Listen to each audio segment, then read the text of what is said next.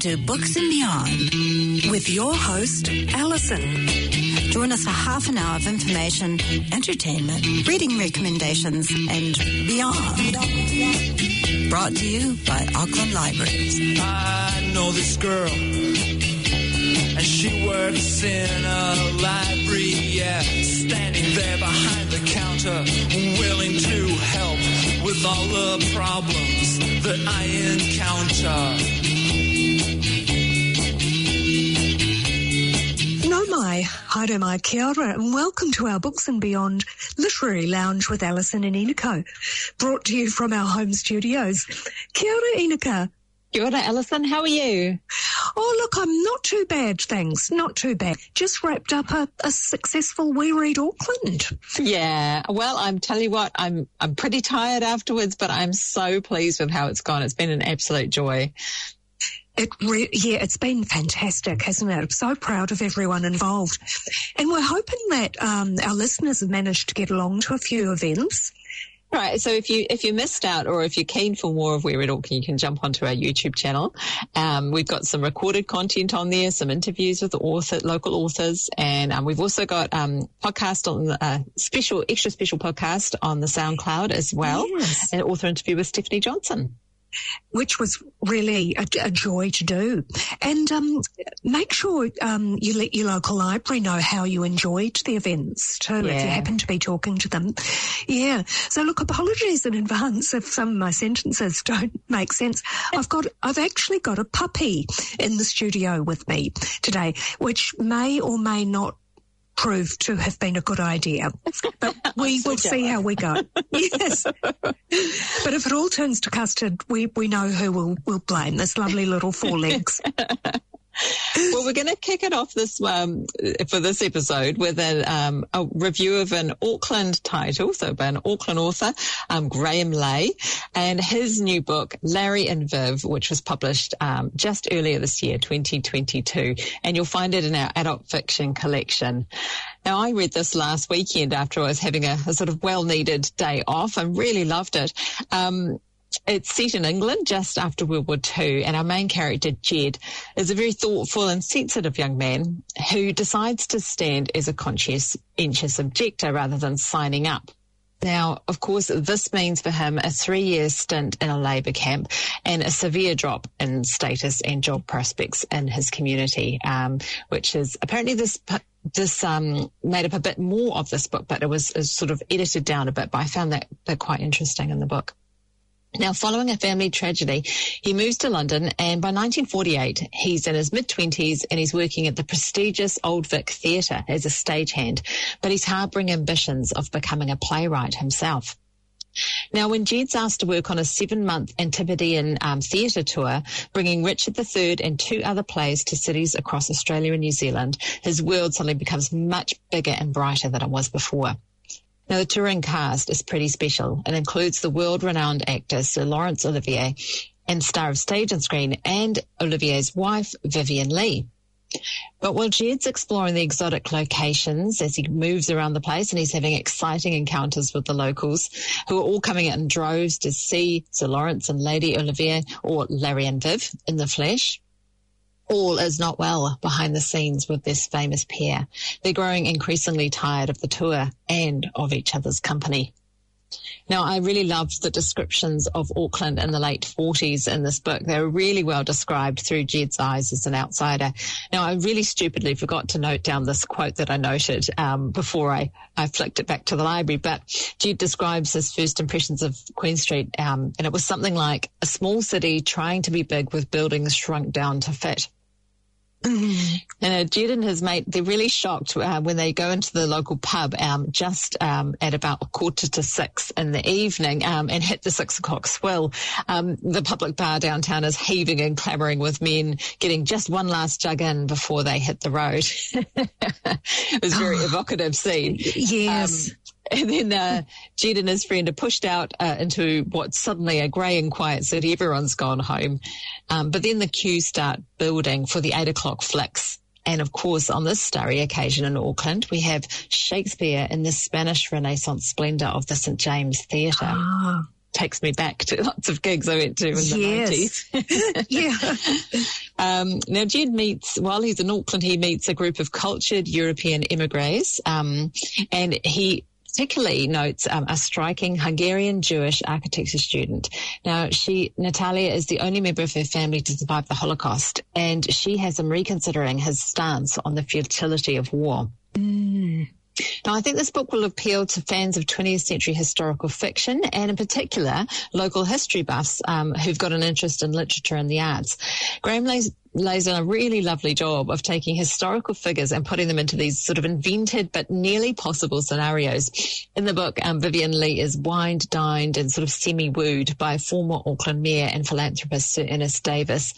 And Frank Sargeson, um, uh, short story uh, writer extraordinaire, um, sends Olivier a copy of his um, latest collection, which is called That Summer. And an invitation to hop on a ferry and a bus down the dusty track that was Takapuna's Esmond Road in the 1940s for um, a pretty fiery homemade liquor, some homemade scones, and a literary natter. Um, also making appearances in the book, um, uh, Ngaio Marsh and Charles Brasch, um, who host um, amateur dramatics and also dinners for the celebrity couple as they're making their way down the country through Christchurch and Dunedin, um, while they're making nice for the cameras, but of course at loggerheads and private. Now, you know, you'll know, Alison, that you're always in really good hands with, um, with Graeme Lay. He's a very experienced author, has been writing for at least 40 years, I think, but perhaps more. Um, he writes both fiction and non-fiction, and he's a long ter- uh, time Devonport local. And now he's best known for his trilogy featuring Captain Cook. I really enjoyed um, Larry and Viv. It was a fascinating book. It was expertly researched and a lovely blend of fact and fiction. A really good companion, like I said, for a day off on the couch with a cuppa. Um, it did have me googling for photographs of the tour to see, you know, what what everybody looked like and absolutely they were a gorgeous couple. Um, and you can't tell at all that they're fighting behind the scenes although this was apparently um, noted in uh, both their memoirs later in the piece. Uh, and they did split up later in the 60s I believe. Um, there's some lovely photos in the National Library collection um, of the tour um, that you can check out. And you should also look out for Graeme Lay's next work in progress. He's back on the boats. He's um, currently working on a novel about Joseph Banks, who was Cook's botanist on the Endeavour. Wow. Oh, look, he's just prolific. Our Graeme Lay. Yeah. And, you know, I was thinking about Larry and Viv. I wonder if they were quite similar to Elizabeth Taylor and Richard Burton um, in terms of the being at loggerhead, you know, but both being Well, I don't know that they went on again. You know how Richard Burton Yes. were on again, off again? I don't Yes. know that they were on again. this was just off, was I I suppose when it, off. yes, Once it, once it finished, it was off. I really want to read that. It sounds right up my alley. That was really good. Now, um, look, another Auckland author who is just great. Um, I'm going to talk about Nikky Lee's latest work, and but this is a halfway through review, so um, I'm halfway down Dominion Road, sort of thing with this one. So now, um, Nikky Lee has written a book called The Rakken's Familiar, and it's aimed at the young adult market, but it is a crossover. You can read it. You know, it appeals to adults as well. So now Nikky Lee grew up in Australia, um, but she now lives in Auckland and she's just led a writing workshop for teens at the Waiheke Library. And that was um, just in the last weekend of We Read Auckland.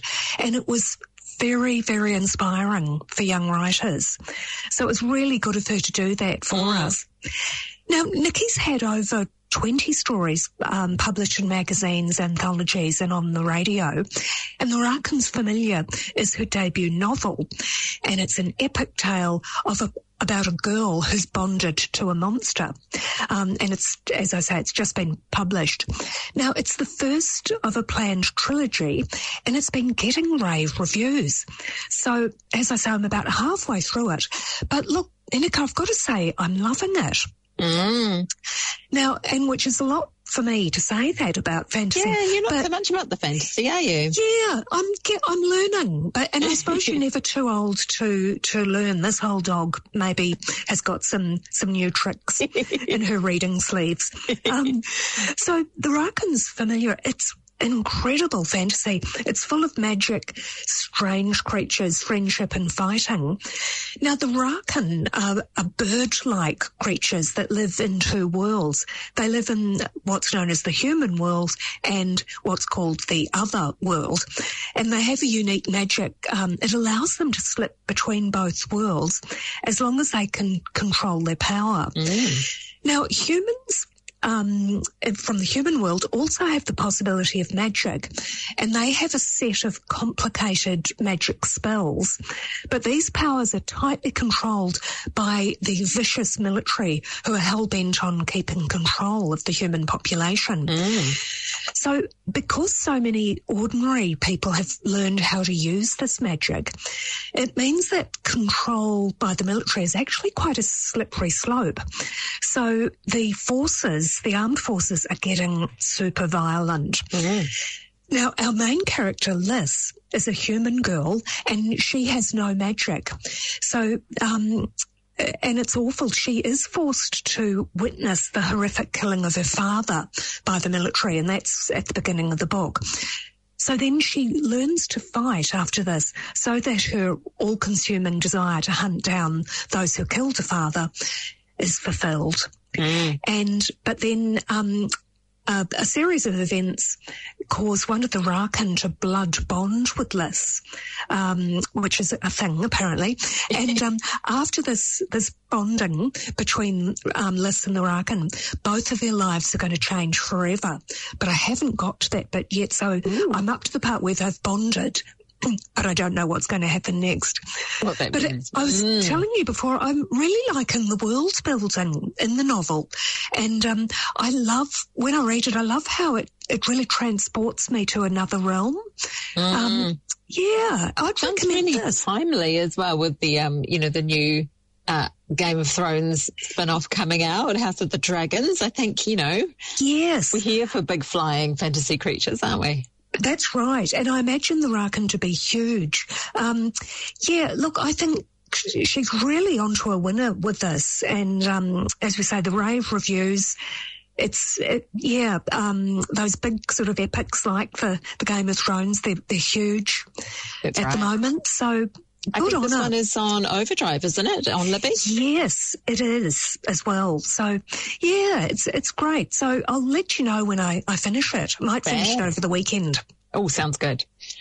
Well, my next book is by, um, we're moving away from the Auckland authors, and um, this is by Irish author Louise O'Neill, and it's called Idol. Uh, it's published in 2022 and available in the adult fiction collection. There is a bit of a queue, but I think it's worth getting in. If you like the sound of this review, get in the queue.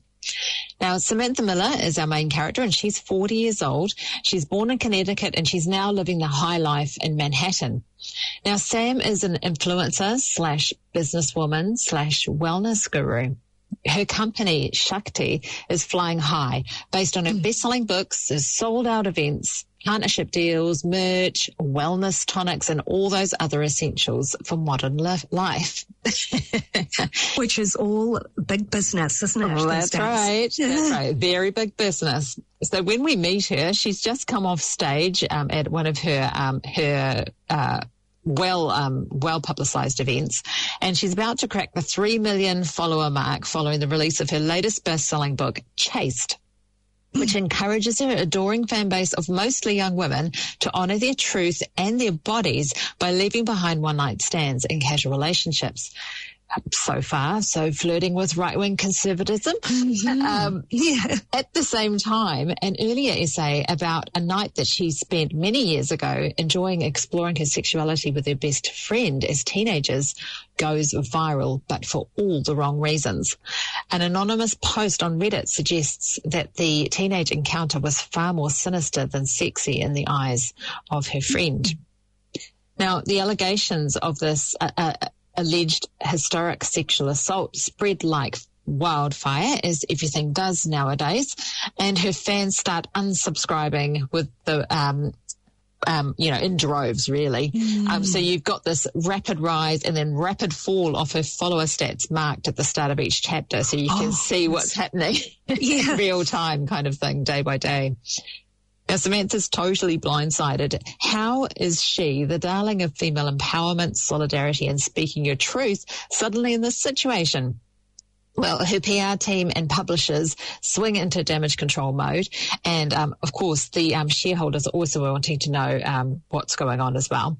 But Samantha isn't content, content to leave it to the professionals. She rushes back to her hometown to face up to her high school best friend Lisa in person. And she also has to confront her uh, Lisa's husband, who is also Sam's ex high school boyfriend. So the plot thickens oh, a bit. no. Yeah. yeah.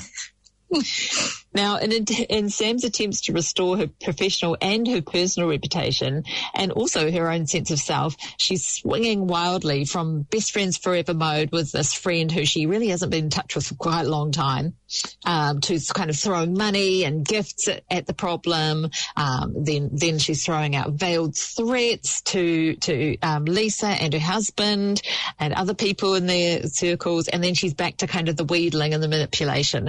And as the reader, you're kind of swerving along with her um, as she's grappling with her own memories and interpretation of what happened, um, her relationships past and present, and this kind of crumbling sense of self. She has a you know a healthy ego on the outside, but there's actually quite a lot of instability in her own um, mm. her own kind of uh, psyche. So she's really this book is about what happened on this fateful night. Who can you trust as the reader? And also, what does each person in the book have to gain from the truth in, mm. in quote marks? Now, this is the sixth book from best-selling Irish author Louise O'Neill, and it was published in 2022. Uh, it's my first one I've read by her. Have you um, read anything by Louise O'Neill before?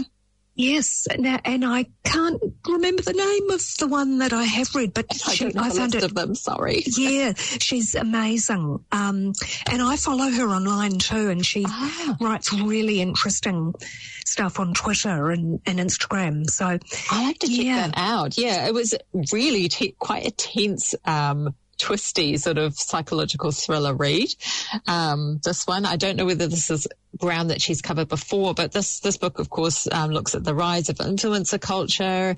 It looks at um, your conspirituality, which is one of my favourite words at the moment. Oh yes, um, the Me Too movement, and also the nature of memory and identity. Mm. Um, it only took me a couple of sessions to eat my way through this. I, I, must admit, I didn't really enjoy spending time in the company of Sam. She's just not my kind of. I'm not really big on influencers, um, but you know, like all of those sorts of celebrity drama dramas and falls from grace. It was very hard to look away from what was happening. Mm.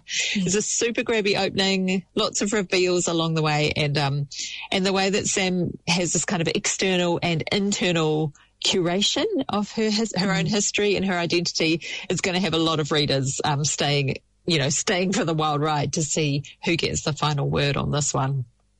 That book sounds amazing, actually. And these the stuff that I've read of Louise O'Neill um, before was it covered the Me Too. Ah. Um, aspects of, of modern life. So um, I love that about internal curation too. Yeah, yeah. There's yeah. that sort of, it's not quite unreliable narrator because it is in the third person, but yeah, interesting, mm. really interesting. Very much so. Oh, wow.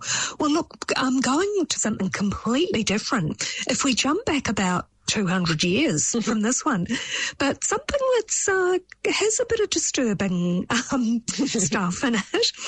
I've just read The Girl in His Shadow by Audrey Blake. Now, um, it came out last year and it's available in all formats.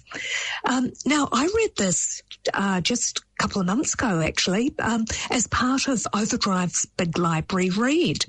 Now, the Big Library Read is a global book club um, that runs three times a year. So, for our listeners, keep an eye out for the next promotion of Overdrive's Big Library Read. It will be in about November. Mm. Now, during each one, which and um, the the each read lasts for two weeks, two basically. Weeks, mm. Yeah. So Overdrive makes a title available so that anyone can read it at the same time. And it's a, a, world, it's global, worldwide thing. Now, look, I find it a really fun, fun thing to do. And it brings a real sense of community with it. You know, where you knowing that you're reading and thinking about the same book as thousands of other people at the same time. Mm, very so, cool. Yeah, it's got that good book club vibe to it. So now, um, The Girl in Her Shadow, it's medical historical fiction, and the author, Audrey Blake, is actually a pen name for a collaboration between two writers. Mm. Um, now, both of these writers um, are both relatively young women. One's a health scientist, and the other one is a historical researcher. Um, and you'll see why they needed those skills when you actually read the book. Mm-hmm. So the woman's name, the writer's names, um, we've got the Canadian Jamie Fixsen and the American Regina Sirois. Um, and they say um, that they use the pen name Audrey Blake because Fixsen and Sirois are too hard for people to spell and and pronounce, I believe. Now, I noticed that um, Jamie and Regina they don't actually say which one's the health scientist and which one's the historical researcher. Yeah, interesting. They just go one of us is and the other is that sort of thing. So. Mm. But gee, they're good. They're really good. So now the story's set in 19th century London and begins in a pandemic. Funny that, shame. now, this was, well, no, it wasn't. Sorry, that was, I didn't mean to say funny. funny. It's not funny. Um, curious it is. This was the deadly cholera outbreak of 1832, which was just a terrible thing. Um, and we first meet our main character, Eleanor Beatty, when she's eight years old and she's newly orphaned, as the parents have both just recently died of cholera. Now, Eleanor is deathly ill herself when she's rescued by a kindly surgeon named Dr. Croft. So Croft and his trusted housekeeper, Mrs. Phipps, nurse Eleanor back to health, and they, they rename her Nora. Um, now, it's thought that Nora will become one of Dr. Croft's housekeeping staff and help keep the household running while he continues his life, his career of mentoring young male doctors and teaching them how to be surgeons. But Nora, who's a gifted artist and observer, has other ideas. Mm. So Nora's actually raised around quite gruesome yet necessary experiments that are being undertaken on human cadavers. So the house is filled with specimens and many of them are preserved in these huge glass jars of formaldehyde. Ooh. Yeah, it's a bit gruesome. But now over the years, Nora, who's um, very skilled with a sketch pad, gradually builds her knowledge of human anatomy. And most of um, her her learnings um, are done when Dr. Croft is out on house calls, or else she does a lot of them in the middle of the night too. So when Dr. Croft discovers that Nora has been um, perfecting her suturing techniques mm-hmm. and is actually very gifted. He's at first horrified, but then he reluctantly agrees to have her on the team as a surgeon. He realizes that he's the most gifted surgeon he's ever mentored. Mm-hmm. Now, Croft, Dr. Croft is unethical, highly unethical by today's standards, because he often pays grave robbers to find him interesting research subjects, or else he takes advantage of grieving families to get bodies donated to his clinic. But for him, it's a classic case of the end justifying the means. Mm-hmm. Now things go along fairly smoothly, if you can call it smoothly, until the arrival of an upper class aspiring surgeon, Dr. Daniel Gibson. Now Gibson's an arrogant snob and he and Nora instantly dislike each other. The class difference between the two, between the two of them is one of the factors in their mutual distrust. And things go from bad to worse. Um, then there's a court case, the threat of prison for Nora, because, and I didn't know this, but it was illegal for a woman um, to practice medicine and surgery in this mm. era, in this part of the Victorian era. And there's also the threat, if you call it that, of romance. Um, but I won't spoil the action. Um, but Nora's, uh, she's really juggling society's expectations of femininity while trying to build a career for herself. Now look, this, I loved this. It was a great read. But if I'm honest, the thought of it actually didn't appeal to me at first. I thought it was going to be like a horror novel, um, way too gruesome for me. But it wasn't really. It was, I just found it a fascinating look at um, Victorian times. And you know, modern medical fiction, we've talked about this fairly recently, it often has a, a very large ethical component Yes. to it. And yet Victorian me- medical ethics were quite different to what we would know them to be now. Because, you know, I was thinking about this, even the founding principle of medicine, which is first do no harm, this was adhered to in a different way than it, than it would be today. Um, and in fact, this story shows us what our healthcare would have, would have looked like almost 200 years ago. Um, so it shows us that we've got a lot to be grateful for with our healthcare system that we have in, in the 2020s. Despite So- the struggles. Yeah. Yeah, yeah. Despite, um, you know, it's it, we've got a long way to go, but yeah, we've we've also been on quite the journey.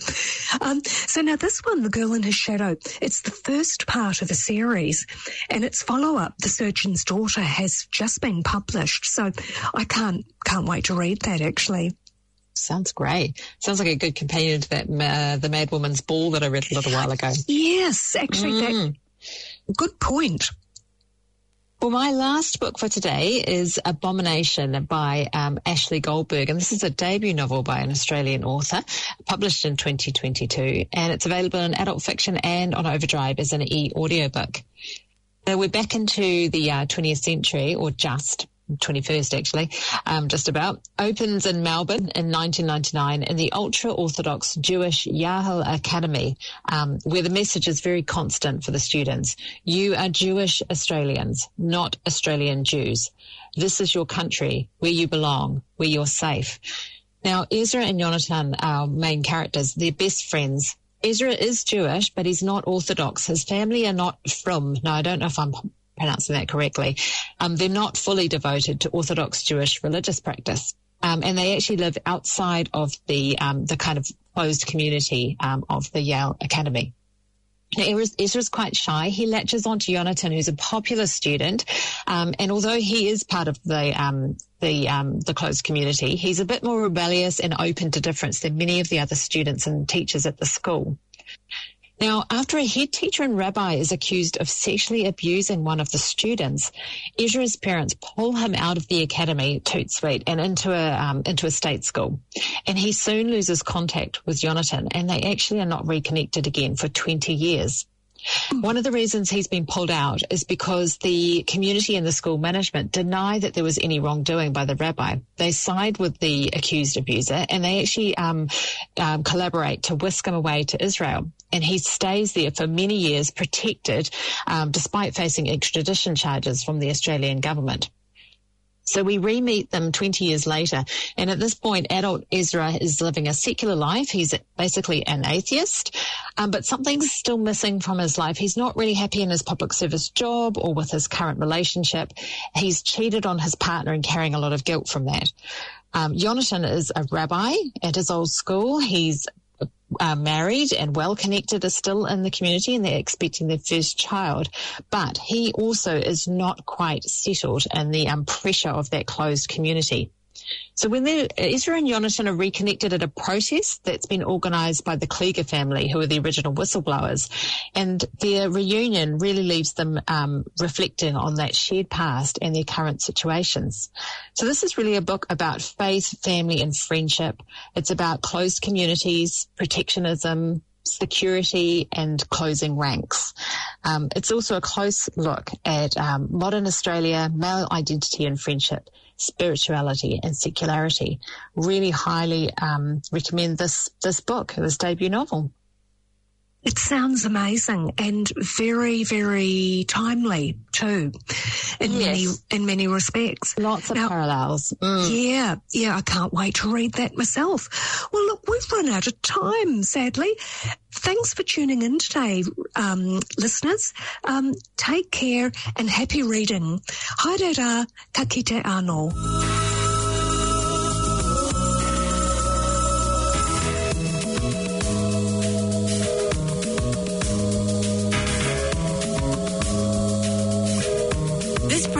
Brought to you by Auckland Libraries. Find us online at aucklandlibraries.govt.nz and catch the program next Sunday at 9.35 p.m. on 104.6 FM or anytime online at planetaudio.org.nz slash books and beyond. Every day, every day.